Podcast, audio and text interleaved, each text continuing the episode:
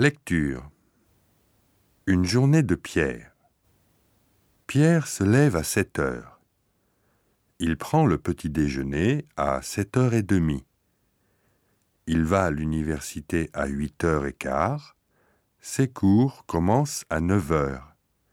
À midi, il déjeune au restaurant universitaire avec ses amis. Il reprend ses cours à 1 heure. Après ses cours, il travaille au café comme serveur. Il y travaille jusqu'à 10 heures. Il rentre chez lui à 10 heures et demie. Il se couche à minuit.